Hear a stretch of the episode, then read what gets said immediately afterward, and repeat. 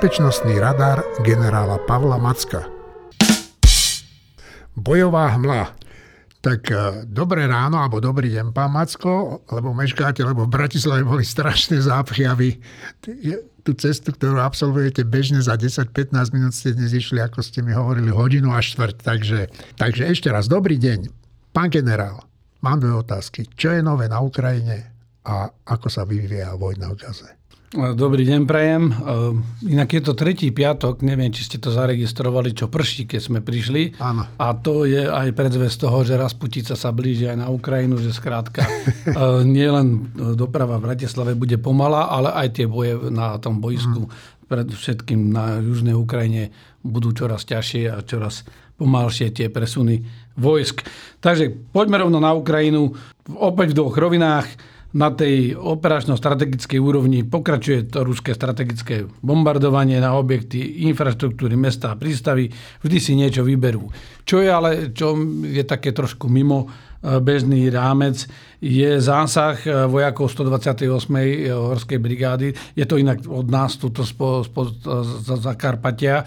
My sme odovzdávali tie generátory, keď sme boli na začiatku Áno. jesene, tak sme práve odovzdávali tieto brigáde, tieto generátory. Takže 20 vojakov, ktorí, delostrovcov, ktorí mali byť odmenení, bohužiaľ, boli Áno. zasiahnutí. Tu sa ukazuje, že v tejto vojne už sa vidí všetko a kto zaspí alebo zostane chvíľu na mieste, a je jedno, či sú to Ukrajinci alebo Rusi, môže čakať, že príde nejaký úder. Ukrajinci aj naďalej pokračujú v zásahoch a sabotážach do hĺbky ruskej zostavy. Opäť väčší význam má zásah kerských lodeníc a má to väčší význam než zničenie tej samotnej jednej lode Prečo? Prečo? Pretože to dokazuje a demonstruje tú schopnosť Ukrajincov, lebo je to veľmi ďaleko. Keď sa pozriete na tú mapu, ja to pozeral, je to no. veľmi ďaleko. Samozrejme, že tie rakety uh, Scalp alebo Storm Shadow, to je to isté, len jedna je vyrábaná Britmi, druhá je fra- Francúzmi tak tie rakety majú síce uh, veľký dosah, No ale predsa len to znamená, že tí piloti museli naletieť dosť blízko a že vlastne tá ruská protivzdušná obrana ich nechytila všetky. Na druhej strane Rusi tvrdia, že z 15 13 ostrelili, ale my sme videli tri zásahy, že Rusom nikdy tieto počty sa nedajú úplne veriť, ale fakt je ten, že Ukrajinci súrne potrebujú atakamsy, pretože na tie zatiaľ Rusi nemajú také rušenie. Predsa len strela, strela s plochou dráhou letu sa dá zachytiť a najmä pokiaľ máte napríklad prostriedky vo vzduchu, tak aj keď ich zo zemi nezachytíte, lebo naletí nízko nad terénom a radari ju vlastne neskoro zachytia, takže aj keď je pomalá, tak e, má tú výhodu, že tým, že kopíruje terén, tak e, vlastne tie radary zbadajú príliš neskoro a tie palebné systémy nestinú reagovať. Ale e, tie atakamsy sú ešte k tomu aj rýchle, lebo to sú balistické rakety. E, pokiaľ ide o tú, o tú situáciu na frontoch, miernu iniciatívu majú Rusi, ale o nejakom zásadnom zlome vo vývoji situácie sa nedá hovoriť. Naopak, opäť sa to začína ako keby vyrovnávať. Skôr to bude tak, ako to naznačil Zálužný v tom svojom rozhovoru pre The Economist, že lokálne vie vyvinúť tlak jedna alebo druhá strana, ale ten front je dlhý 1200 km mm. a teda nedokážu vyvinúť dostatočnú koncentráciu bez toho, aby oslabili iný priestor. Dobre, tak poďme tie jednotlivé fronty. Začnime, čo ja viem, severovýchodným. Dobre, takže v oblasti Kupiansku tá situácia je statická, pokračuje vzájomné ostreľovanie a boje. Nie je tam žiadna zásadná zmena.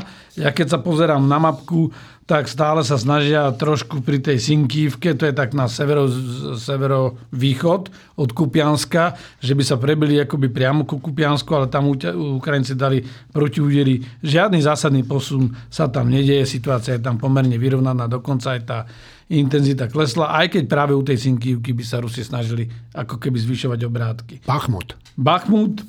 Rusi sú aktívni v okolí Berchivskej nádrže, tam sa tá situácia pre, na sever od Bachmutu pre Ukrajincov mierne komplikuje. Rusi teraz, e, je zaujímavé, že aj v tom 21. storočí akákoľvek malá terénna prekážka, čokoľvek dáva tej jednej strane výhodu. Rusi sa teraz snažia postupovať pozdĺž železnice. Predsa len je to násyp, ktorý v tej rovine je vyvýšený a snažia sa postupovať pozdĺž železnice, ktorá vedie do časy v jaru. Ten je samozrejme ďaleko.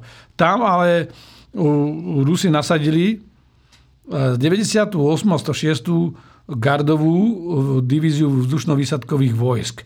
Ja, ja sa k tomu vrátim, je to taký nový jav. My sme videli, že keď Bachmut dobíjali, tak Rusi nasadili Wagnerovcov. Ako keby špeciálne jednotky. Keď e, dobíjali Lisičanska Sivierodones, tak to bolo podobne. Keď e, tieklo do Topánok e, pri Verbovom a Novoprokopivke, to je v tej záporovskej oblasti, kde sa očakával ten prielom a postup na Tokmaka dole potom na, k moru, na Melitopol, tak E, tam nasadili a stiahli vlastne Rusi 76. výsadkovú divíziu a 7. výsadkovú divíziu. Dokonca aj v Lani v Chersone na tej druhej strane takisto bránili výsadkové vojska.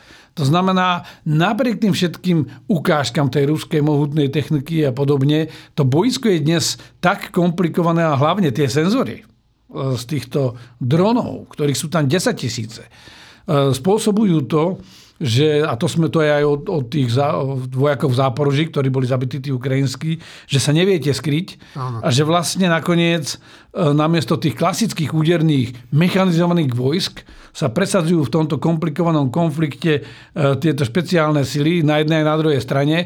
Je to dané tým, že oni sú aj lepšie cvičení, vedia prenikať, e, ako keby sa dostať, preháčkovať doslova cez tie obrané pozície toho protivníka, ale vedia sa aj lepšie privolať efektívnejšie to palebné ničenie, či už pomocou dronov alebo delostreleckej palby. Vedia skrátka lepšie navázať tú palbu a to je to, čo, to, čo vlastne je zaujímavý úkaz pre nás, lebo toto mali byť vojska elitné, ktoré majú udrieť niekde do hĺbky na nejaký dôležitý operačný alebo strategický bod a vlastne teraz vidíme, že sa používajú v zákopovej vojne. Donecká. Ruský útok intenzívne pokračuje, Rusi sa pokúšajú obklúčiť Avdívku, mierne postupujú, majú obrovské straty, ale na severe od e, Avdívky, už sme to dlhšie e, komentovali, e, tam je tá situácia pomerne komplikovaná pre Ukrajincov. Momentálne Rusi postupujú, dostali sa aj za, za také tie železničné E, násypy, bojuje sa pri tej skládke koksu alebo hlušiny e, na e, severovýchodnej časti Avdívky. Teraz Avdívka ako taká je dobrý bod na obranu pre Ukrajincov, ale ten terén je taký, že Rusi vlastne ovládajú terén aj na juh, aj na sever od nej hrozí tam podobná situácia ako v Bachmute, že ak by sa na tom severe Rusom podarilo preraziť tú ukrajinskú obranu, dostanú sa im za chrbát, uzavrú ich do, tak, do takej kapsy. Takže Ukrajinci majú nevýhodu tých dlhých zásobovacích línií, majú výhodu samotnej Avdívky a v tom teréne tam sú dobre opevnení. Problém je ale, že pokiaľ by ustúpili z tohoto priestoru, tak budú mať E, vyrovnaný terén. Lebo z Bachmutu, keď ustúpili, mali kam ustúpiť, že ustúpili na tie vyvýšené miesta a odtiaľ vlastne teraz tlačia sa, alebo snažili sa tlačiť e, naspäť. E, to znamená, terén má dôležitú úlohu alebo hrá významnú úlohu aj v 21. storočí. Napriek všetkej tej technológii, ja vám poviem taký zážitok, že ja keď som študoval v Amerike, tak my sme samozrejme v rámci veľkej stratégie sme študovali aj to, ako funguje ten vojnový kabinet severu, juhu. Aha No a vlastne mali sme aj takú polnú, polnú štúdiu. Je taká dobrá knižka, že Killer Angels e, od Jeffa Shareru. A ten napísal vlastne tú bitku o Gettysburgu. Bolo to aj... Vražední anieli, dobre sa... Áno, tak sa to volá. A e, tam je to vlastne o tom, že e, ako aj tá neschopnosť tých juženov včas zautočiť vlastne spravila zlom v celej tej vojne, ako sa neskôr, to sa väčšinou až neskôr ukáže. Ale čo bolo dôležité, že ja keď som čítal tú knižku, a pred tým e, polným tripom, než sme išli na ten výlet priamo na to boisko, ja som mal tú predstavu, že keď to čítate tú knižku, že do kopca, že to musel byť nejaký veľký kopec všetko. A keď sme tam prišli, tak vlastne tá tzv. picket charge alebo piketová seč, kde behom 10 minút 15 tisíc ľudí zomrelo. Keď útočili na, na vrchu, na miernom kopci mali tí severania svoje pozície a títo uh, južania, keď už sa po troch dňoch, ak sa oneskorili, sa odhodlali proste, že zautočia, ale už bolo neskoro. Lebo tá druhá strana si vybudovala obrané pozície. To prevýšenie, to je, to je mierny briežok, to dlhé diely sú obrovské hory proti tomu. Takže pre, pre Bratislavakom, ktorí to poznajú. Lebo to sú veľké kopce. To znamená mierny briežok, aj ten mierny briežok a tá malá terénna výhoda, dokonca aj v dnešnom 21. storočí stále znamená výhodu pre tie delostrelstvo, pre, to, pre tie protitankové riadené strely, ktoré dokážu lepšie zasáhnuť toho protivníka, ako keď idete proti terénu. Hmm. Takže fyziku neošidíte a už Sun Tzu hovoril pred 2,5 tisíc rokmi, že jeden z tých deviatich kľúčových faktorov je terén, Proste, a treba si vybrať správny terén na obranu a treba si vybrať aj správny terén na útok. Však to robil aj Napoleon. Jas, jasne. To... Dobre, tak v juhovýchodnom fronte... Nič zásadné. Nič zásadné. Nič zásadné. Trošičku sa rozhýbal, Ukrajinci obnovili iniciatívu. Ak sme minule hovorili, že Rusi útočia, tak teraz oni bojuje sa u Verbového. Opäť zase Ukrajinci mierne postúpili a bojuje sa na úseku Verbové Novoprokopojúka. No a teraz poďme na Krym a Chersonskú oblasť tak tam sme hovorili o tomto zásahu. Objavili sa prvé, Ukrajinci stále držia také mierne predmostie na, není to nejaké veľké operačné predmostie, ale držia sa tam zuby nechty, proste majú tam grip na tej druhej strane brehu. A čo im je to dobre? Tak je to stále držíte, je to blízko tej trasy zásobovacej, jednak železničnej a, a aj tej lepšej cesty. A keďže tie mosty v Džankoji sú stále poškodené, tak Rusi musia chodiť okolo. No a vytvárajú si proste predpolie a Rusom sa nedarí ich zatlačiť do toho Dnipra.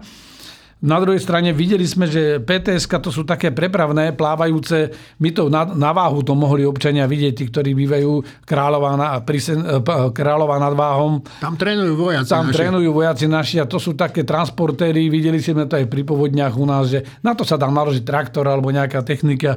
Takže údajne previezli na druhú stranu aj BTR. Ja som to videl. Bojový transportér. Takže mm, nie je to nič významné, ale skúšajú proste tí Ukrajinci sa tam zachytiť, ale zatiaľ neočakávame nejaký zásadný prielom tak v tomto dobre, smere. dáme Ukrajine teda na chvíľku pokoj a poďme e, do Izraela a do pásma Gazy. takže, tam, takže, jak to tam vyzerá? Tak cez týždeň sme prelomili mesiac od útokov Hamasu a vlastne od vypuknutia e, vojny Hamas-Izrael. E, Izrael postupuje.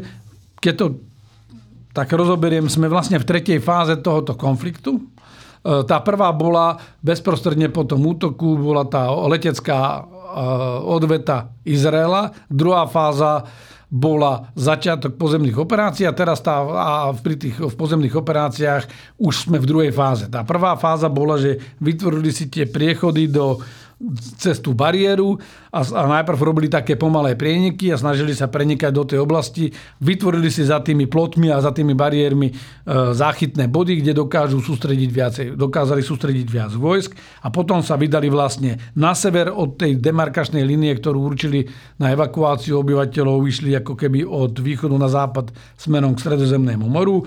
Od severu postupovali okolo Beit Hanun, to je taký ten taký roh prav, to, toho pravouholníka na konci toho pásma Gazy od smeru, zo smeru od toho Izraelu. A postupovali aj pozdĺž pozdĺž e, pobrežia.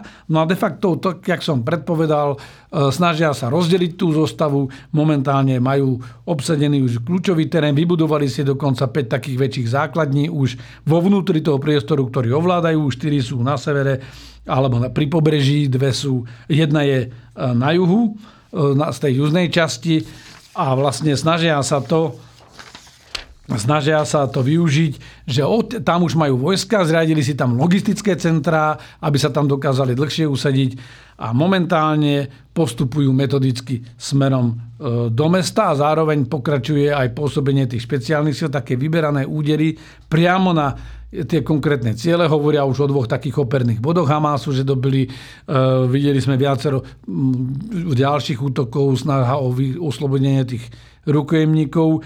Tu je treba povedať, že takýto typ operácií e, má niekoľko takých tých taktických prvkov. Jeden sú tzv. blokačné pozície. To je presne to, že napochodovali, rozdelili tú zostavu, dali tam ťažkú techniku, majú tam vojakov, ktorí sa vedia brániť a, a držia vlastne e, ten priestor rozdelený na nejaké sektory, aby sa nedokázali tí presúvať. presúvať. Takže keď sa zriaduje aj to tzv. prímerie, nie je to prímerie, je to len zastavenie palby v nejakom úseku, kedy umožňujú evakuáciu civilistov, ale vtedy izraelské sily už majú schopnosť kontrolovať, kto odchádza, kto prichádza, čo sa preváža. Áno. Uh, Druhá vec je tzv. clear operácie alebo vyčisťovacie operácie. To sú operácie, ktoré sú v podstate presne tie razie špeciálnych síl, že to nie je nejaká plošná mechanizovaná formácia, ktorá proste útočí, ale idú cieľenie jednotky na nejaký určitý objekt, ten väčšinou majú krytý zo vzduchu, majú okrytý spravodajský prieskumne, idú, udrú, snažia sa preniknúť dovnútra toho objektu, keď to nejde, zlikvidujú ho delostreleckou alebo leteckou palibou. No, to som si všimol, možno sa mýlim, opravte ma, ak sa teda mýlim, že však nie, že by desiatky e, obetí vojakov izraelských bolo málo, to nie, ale mne sa zdá, že ako keby oni strácali menej ľudí, ako sa bežne v tých mestských, mestských e, vojnách stráca. No áno, tak... lebo sa nenahrnuli, nenaliali tie sily do mesta bez hlavou, vedia, že, že čo, koho majú proti sebe. Vedia, že ten sa neštíti používať ľudí ako ľudské štíty, že sa neštíti a má veľmi dobrú sieť tých e, podzemných tunelov. Tam je naozaj ten terén, kde sa dobre kope a tam to sú, to sú komplexy, o ktorých my nemáme predstavu. Je tam veľké množstvo týchto tunelov a ale vedia ich samozrejme zachytávať, majú tam elektronický prieskum, keď sa vypne internet, oni musia ísť cez rády a keď sa chcú dohovoriť, keďže už sa nemôžu presúvať toľko. Á, tak takže, preto to vypínajú. No a e, ono je to aj, aj ako kolaterálna strata, že niekedy proste zasiahne to bombardovanie nejaký objekt, ale my, myslím si, že aj vypínajú cieľavedome, lebo tým vás donútia prejsť do radiokomunikácie a tú radiokomunikáciu Izraelci vedia počúvať, majú dosť prostredkov vo vzduchu, aj v tých vysokých letových hladinách, aj v nižších. Takže metodicky metodicky vlastne postupujú a majú dosť na to špeciálnych síl. Treba povedať, že e, e, my sme to už e, tu raz hovorili, že majú Sejret Maktal, to je, to je vyloženie špeciálnej sily ako náš 5. pluk špeciálneho určenia.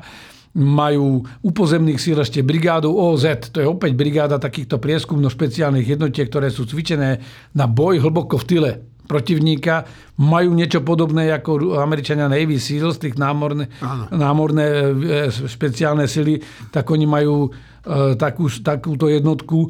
No a plus každá tá pozemná brigáda izraelská má e, minimálne jednu má preskumnú jednotku. Teraz je to už prieskumný prapor a v tej prieskumnom prapore má až tri úderné roty, ktoré sú vlastne vycvičené presne na takéto komando operácie. Áno. V malých tímoch s do, dobrou technickou a prieskumnou podporou prenika do hĺbky. Dobre, no a čo Američania a čo je s rukojemníkmi? Prebiehajú veľmi intenzívne e, rokovania s Katarom. Zachytili ste určite informáciu, že aj na tej najvyššej úrovni, lebo je jasné, že sa nebudú baviť e, aj na úrovni prezidentov, ale konec koncov Blinken tam bol už trikrát, rokoval intenzívne, ale prebiehajú informácie aj kontakty medzi Mossadom, e, CIA, s Katarom, e, prebiehajú cez prostredko... Naopak teraz išla delegácia Hamasu a rokuje so šéfom egyptskej spravodajskej služby.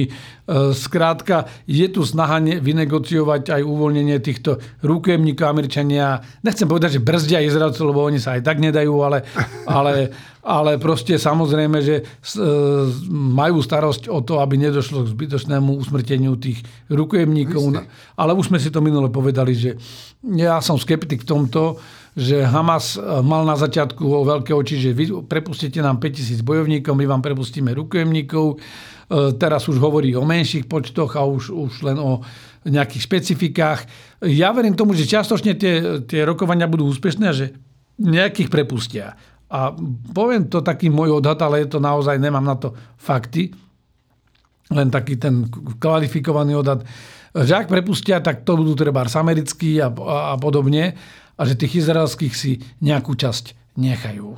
Proste, aby mali nejaký ten kľúčik v ruke. Samozrejme je to veľmi citlivé, pretože tí príbuzní e, síce vidia aj ten konflikt, ale zároveň e, chcú zachrániť aj tých svojich a sú nahnevaní. Opozícia, e, ne, ne, vieme, že tá situácia politická bola zložitá v Izraeli, tá opozícia je hlasná, ale čo by som možno spomenul k tomuto je ešte, teda, keď ste sa pýtali tých Američanov, áno, tie americké špeciálne sily s nimi robia, sú v teréne, Nikto nám nepovie, dozvieme sa za pár mesiacov, že čo presne robili. Možno alebo keď budú úspešní v niečom, alebo sa nezozvieme nikdy, keď nebudú úspešní.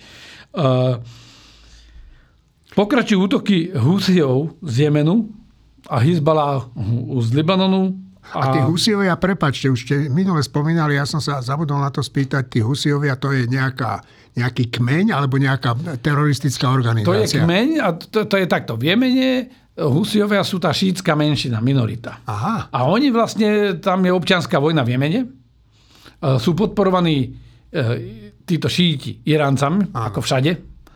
A Saudská Arábia podporuje tú sunnickú časť. Aha, aha. A vlastne títo Husiovia robia vlastne tých zlých, e, to sú tie zlé psy, ktoré iránsky režim vypúšťa cez Hizbalah, cez Husiov, cez ďalšie e, skupiny, majú 6 rôznych takýchto skupín, ktoré vlastne a momentálne útočia na tie americké záujmy. Snažia sa vyprovokovať Američanov k nejakej väčšej reakcii, lebo keď by bola väčšia tá reakcia, tak sa spoliehajú na to, že sa vlastne vtedy zjednotia aj ten sunnický klan, aj ten šítsky klan a že vlastne dojde k veľkému ako keby boju proti Izraelu. Ale Američania sú v tomto veľmi opatrní. Ja som sa včera rozprával s jedným človekom, ktorý e, dlhé roky e, sa nielen venuje Izraelu, ale je tam žije a pozná tú situáciu. A on mi, on mi vravel, že ani v tom tom, tý, u tých teroristov pred týmto útokom neboli všetci zajedno, že urobiť tie útoky. Že tam boli také dve krídla a jedno vlastne ani nechcelo tieto útoky. No dobre, však uvidíme. Hovoril, že aj ten Hizbalah ako keby vycúval z toho zatiaľ, že zautočiť na Izrael. Je, to, to je možno len veľmi krátku poznámku a môžeme si to na budúce rozobrať e, postupne týchto hráčov že, lebo Hizbalách je strategický kľúč. Jednak už má svoju vlastnú identitu, už to není len taká odnož no. od Iráncov, aj keď je nimi sponzorovaná, majú vlastné politické ambície v Libanone. Ale Hizbalách je väčší strategický hráč a to je naozaj také, taká tá strategická rezerva Iránu v tomto priestore pre prípad aj veľkej, veľkej vojny a to je aj také, ktorá by, ktorá by mohla byť aj Irán versus Suniti, lebo vieme dobre, že to pnutie je také raz je vyššie medzi Saudskou Arábiou a Iránom, raz je nižšie. Takže e, tu aj ten Hizbalách, nie že špekuluje, ale proste je veľmi opatrný v tomto a a dáva si pozor na to, aby, aby... Ja to poviem ešte raz, jak som to povedal minule. Bez Iránu sa Hizbalách do veľkej operácie nepohne. Strategické zákulisie. Tak e, čo je v tom strategickom zákulisí? Tak mám tu viacero vecí, ktoré, ktoré by som možno, že chcel spomenúť. E, vystúpil, a už ste to naznačili, s tým Hizbaláhom že Hasan eh, Nasrallah, šéf Hizbaláhu, vystúpil a začala propag... v našom jazyku to Áno, dobre znie. Dobre, a aj, aj sa tak chová, ale, ale ten bol dlho ticho vlastne. Až po štyroch týždňoch sa ozval minulý piatok, eh, vyzval na prímerie, verí, že vyhrá Hamas. Súčasne povedal, že aktivity Hizbaláhu sú na odradenie Izraela od agresie. Takže takto nejako funguje tá islamistická propaganda, vystrelíte pár raket na územie suseda, pohrozíte mu vojnu a potom poviete, že to všetko je len prevencia od vás ako mierotvorcu. No aby toho nebolo dosť, je to, je to teda pokrytecké. No a je to rovnako pokrytecké ako Putin, aby toho nebolo dosť. Ten tiež e, verejne kritizoval Izrael, vyplakával a však dobre oprávnenie nad palestinskými deťmi a nad obeťami, no len, lebo tie si naozaj súci zaslúžia. Ale rovnako ako aj ukrajinské deti, ktoré zabíjajú, znásilňujú a unášajú ruskí vojaci a ruské, ruské úrady. Takže propaganda vždy hrala úlohu, už aj za antických čias. Však to je a normálne. Len teraz je dominantná v tých konfliktoch, lebo častokrát to slovo má väčšiu silu ako bomby. Dobre, tak a čo je tam ešte nové?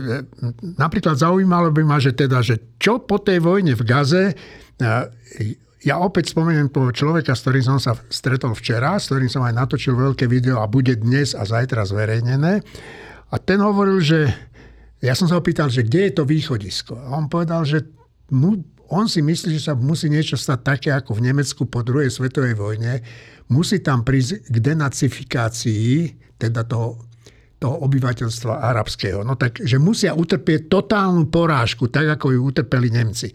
Ale to je jeho názor a vy určite viete niečo, no, čo sa deje. Ja by som chcel povedať, že práve pri týchto konfliktoch je treba naozaj pozerať na príčinu a následok. E, a, lebo tá časová os je strašne dôležitá.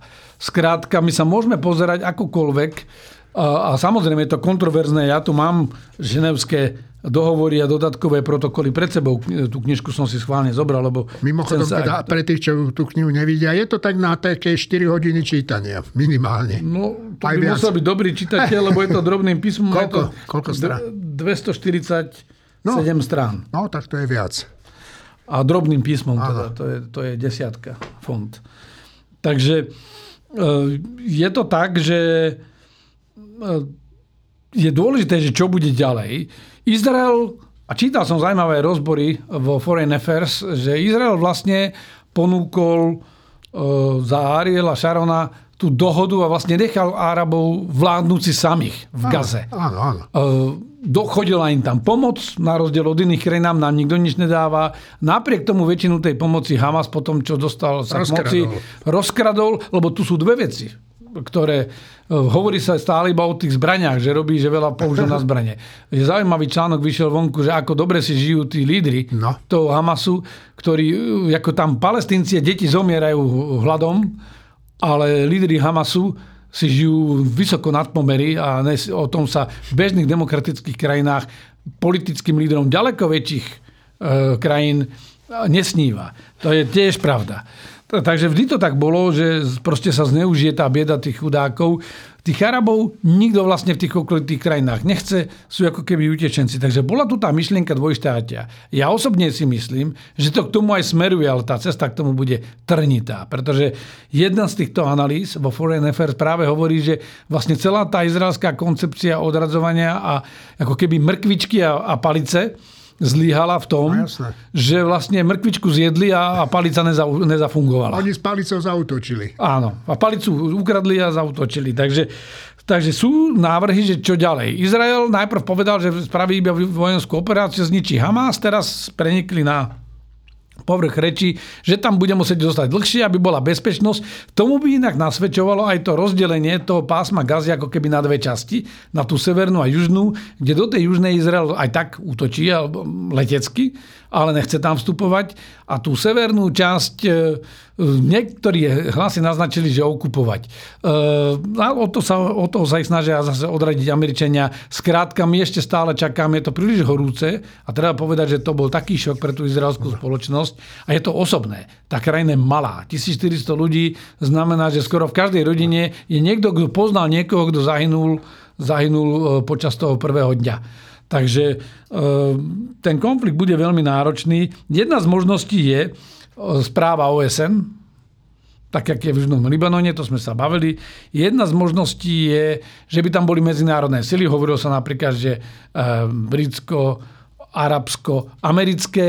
Len Američania nebudú mať veľkú vôľu na viac ide volebný rok. E, tam dávať trvalé svoje sily, lebo akokoľvek by tam boli spravodlivo, skončilo by to ako v Mogadišu. E, to tí, čo poznajú ten čierny jastrab zostrelený, že išli tam na žiadosť OSN v dobrej viere, stali sa terčom nakoniec všetkých znepriateľených frakcií.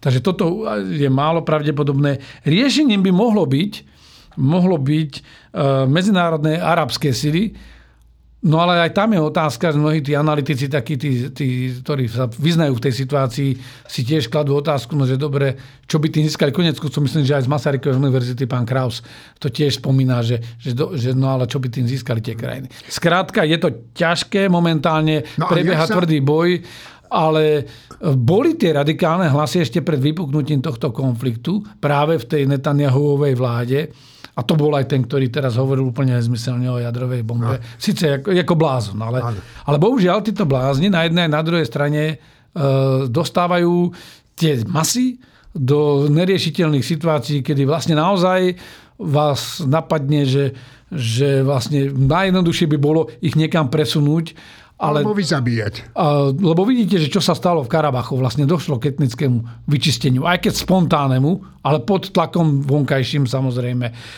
takže ja neviem, podľa môjho názoru e, potrebuje aj ten arabský element prejsť nejakou katarziou a uvedomiť si, že nedá sa neustále s tou natrčenou rukou byť. Možno, že to uzavriem túto časť v tom, že my vnímame teraz tie silné pro-palestinské a proti antisemické a protižidovské eh, demonstrácie. A tu je na mieste e, povedať, že prišli veľa týchto ľudí a dostali azyl aj u nás v Európe lebo hovorili, že nedá sa žiť s džihádom, že nedá sa žiť s tými a s tými. A vlastne teraz demonstrujú na ich podporu. Takže sorry, musia si aj oni vybrať a my by sme mali byť začať obozretnejší aj k tomu, že koho všetkého si sem pustíme, lebo, lebo nakoniec slobodu, sa, áno, denacifikácia Nemecka, to treba sa spýtať historikov, ja som žil 4 roky v Nemecku. Denacifikácia Nemecka by nebola možná bez vnútorného odhodlania k denacifikácii. Vonkajší hráči a okupačné mocnosti vytvorili len prostriedky alebo podmienky. Ale skutočná denacifikácia nastala tým, že prišli ľudia ako Konrad Adenauer a to Nemecko proste z toho svrabu vyťahli. Dobre, no a čo Irán? Irán, to je taká ríša zla, ktorá si vlastne chystá stále e, svoje rozohráva hry. Samozrejme, Irán to má tiež zložitejšie, lebo bojuje na viacerých frontoch v úvodzovkách, lebo on súperí s tými sunnickými štátmi a šíti to je zhruba to je menej ako 10 islámskej populácie, takže sú taká menšina. A je pravda, že sú vo všeobecnosti terčom atakov, len v tomto prípade Irán je príliš silný a vlastne stál sa ako keby lídrom tejto vetvy. Takže to je jedna časť toho, toho vnútroislámskeho sveta. No a Irán jednoznačne od 70. 1978 roku podkruje Američanom západu, je jasne protizápadný, je tam silný islámsky režim a Irán vlastne podporuje všetko, čo dokáže škodiť tomu západu, ale momentálne sa ešte necíti dostatočne silný na konflikt. On potrebuje nás opotrebovať. To je to isté, čo robí aj Putin, preto sú aj takí blízki spojenci. Možno k toho zákulisia ešte veľmi dve také noticky iba. Pokračuje diskusia o ukrajinskej situácii a možných mierových rokovaniach, ale treba tu povedať, že aj tak, jak sme sa bavili o tom bojsku, že nie je to také jednoduché. Jednoducho Záluž, lebo veľa ľudí teraz cituje Zálužného. Ale Zálužný povedal to, alebo zopakoval inými slovami len to, čo povedal ešte Otto von Bismarck, že vojna je príliš dôležitá na to, aby bola zverená daru generálom. O vojne rozhodujú na konci politici. To znamená, aj v prípade tohto konfliktu na Ukrajine politici na konci rozhodnú, že akú šancu dajú Ukrajine sa ubrániť, lebo bez týchto politických rozhodnutí tí vojaci tým zostávajú len zbrania a zákopy. Takže druhú takú krátku vec. Slovenská vláda podľa očakávania zablokovala vývoz munície a materiálu na Ukrajinu, ale súčasne za peniaze tam firmy môžu vyvážať. Tuto dávali mnohí za vinu prezidentke, že mala to schváliť, ale prezidentka formálne nemala čo zablokovať ani počas tej odorovej vlády.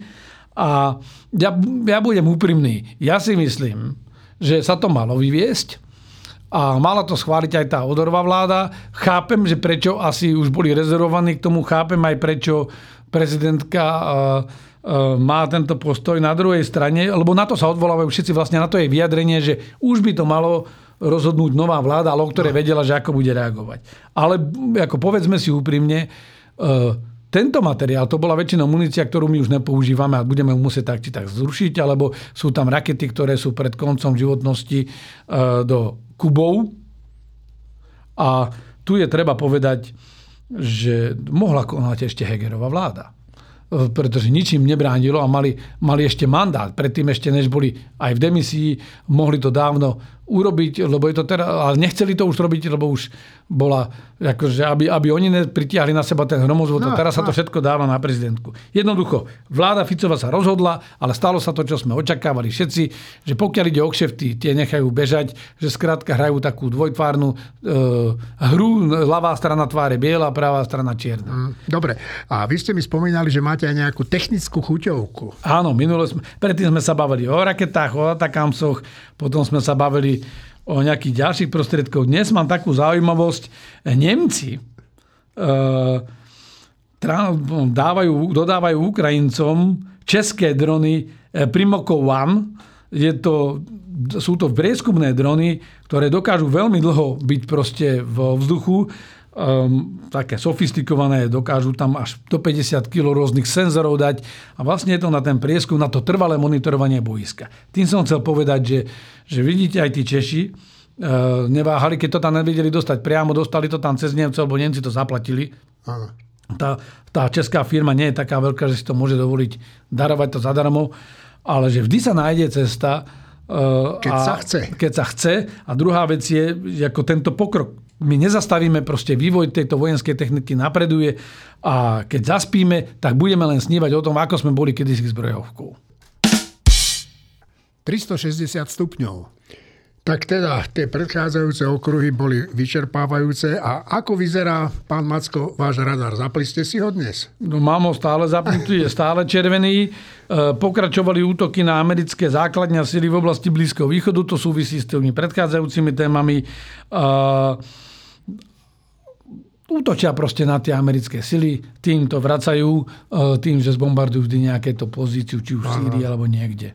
Dobre, a budúci týždeň sa vraj na západnom pobreží Spojených štátov amerických stretne čínsky a americký prezident.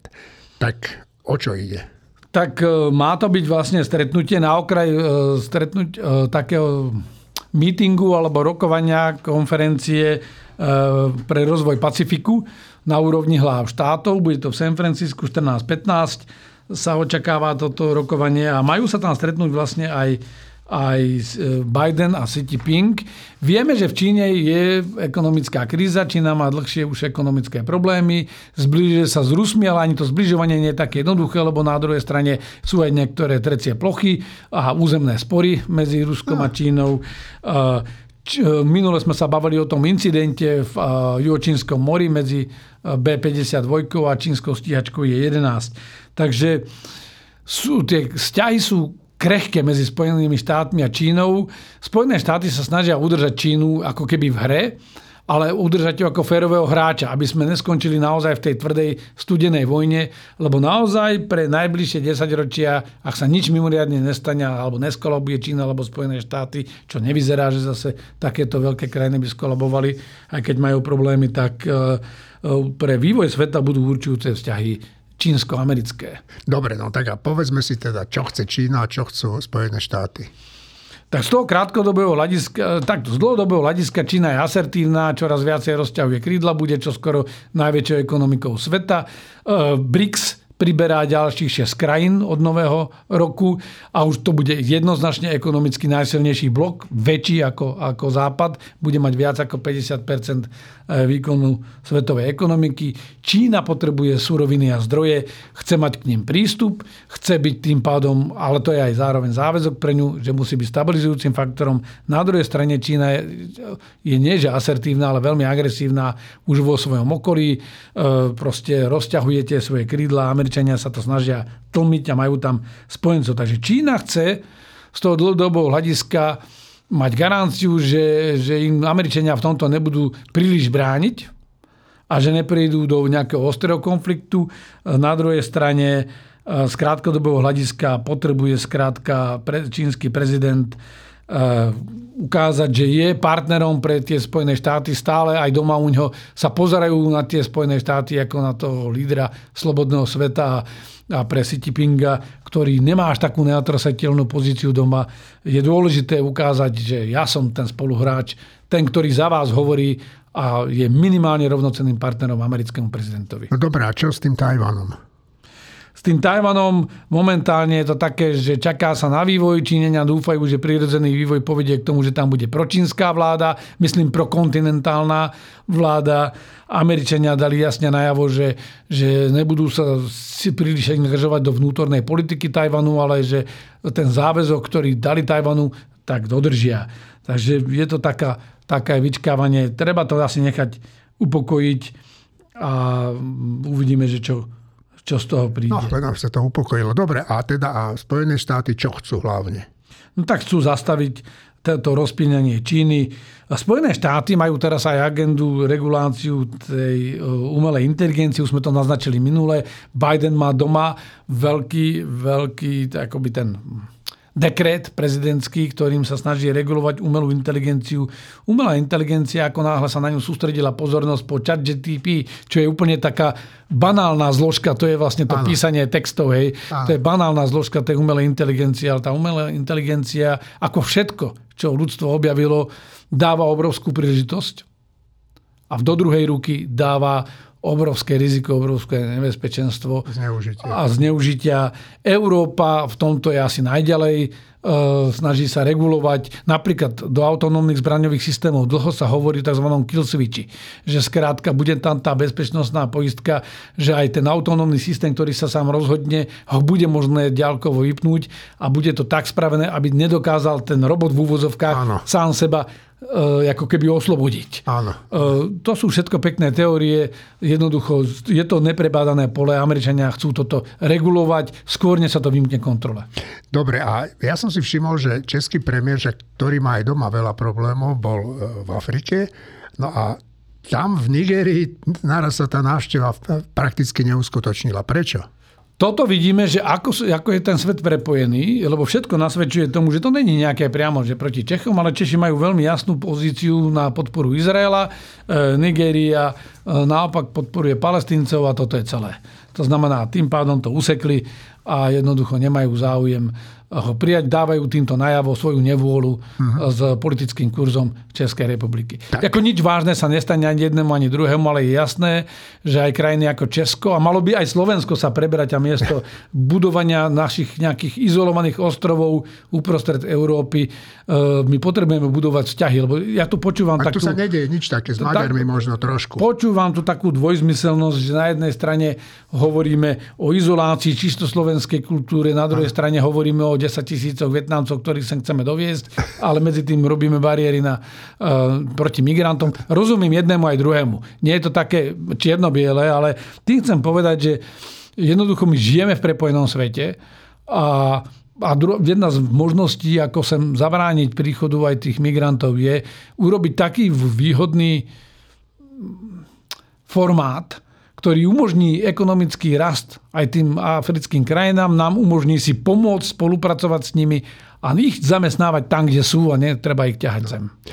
Dobre, no tak e, a poďme na e, najobľúbenejšiu časť tejto relácie, moju najobľúbenejšiu, lebo vždy čakám, že na, s čím prídete, tak to je ten citát. No a vrátim sa k úplnej klasike, lebo to tak zaznieva tu v tých témach všetkých od majstra Suna 500 rokov pred e, našim letopočtom, čínsky generál, autor umenia vojny, ktorý hovorí, že skutočným cieľom vojny je mier.